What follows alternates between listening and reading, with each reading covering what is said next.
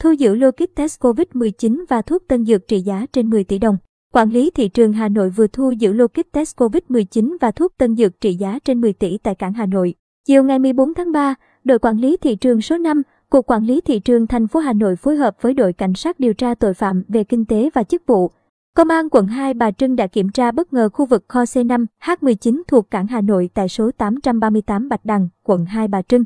Tại đây, đoàn kiểm tra phát hiện 112 thùng hàng ca tông chứa nhiều sản phẩm liên quan các mặt hàng phòng, chống, điều trị COVID-19 do nước ngoài sản xuất. Thời điểm kiểm tra, chủ phương tiện chưa xuất trình được hóa đơn chứng từ chứng minh nguồn gốc nhập khẩu hợp pháp của toàn bộ lô hàng. Đến 19 giờ cùng ngày, hai đơn vị đã hoàn tất các thủ tục để di chuyển toàn bộ hàng hóa về trụ sở đội quản lý thị trường số 5 để thực hiện kiểm đếm chi tiết. Theo đó, đoàn kiểm tra ghi nhận gần 60.000 bộ kit test kháng nguyên COVID-19 do nước ngoài sản phẩm. Trên vỏ ngoài thùng ca có thể hiện xuất xứ hàng hóa made in China.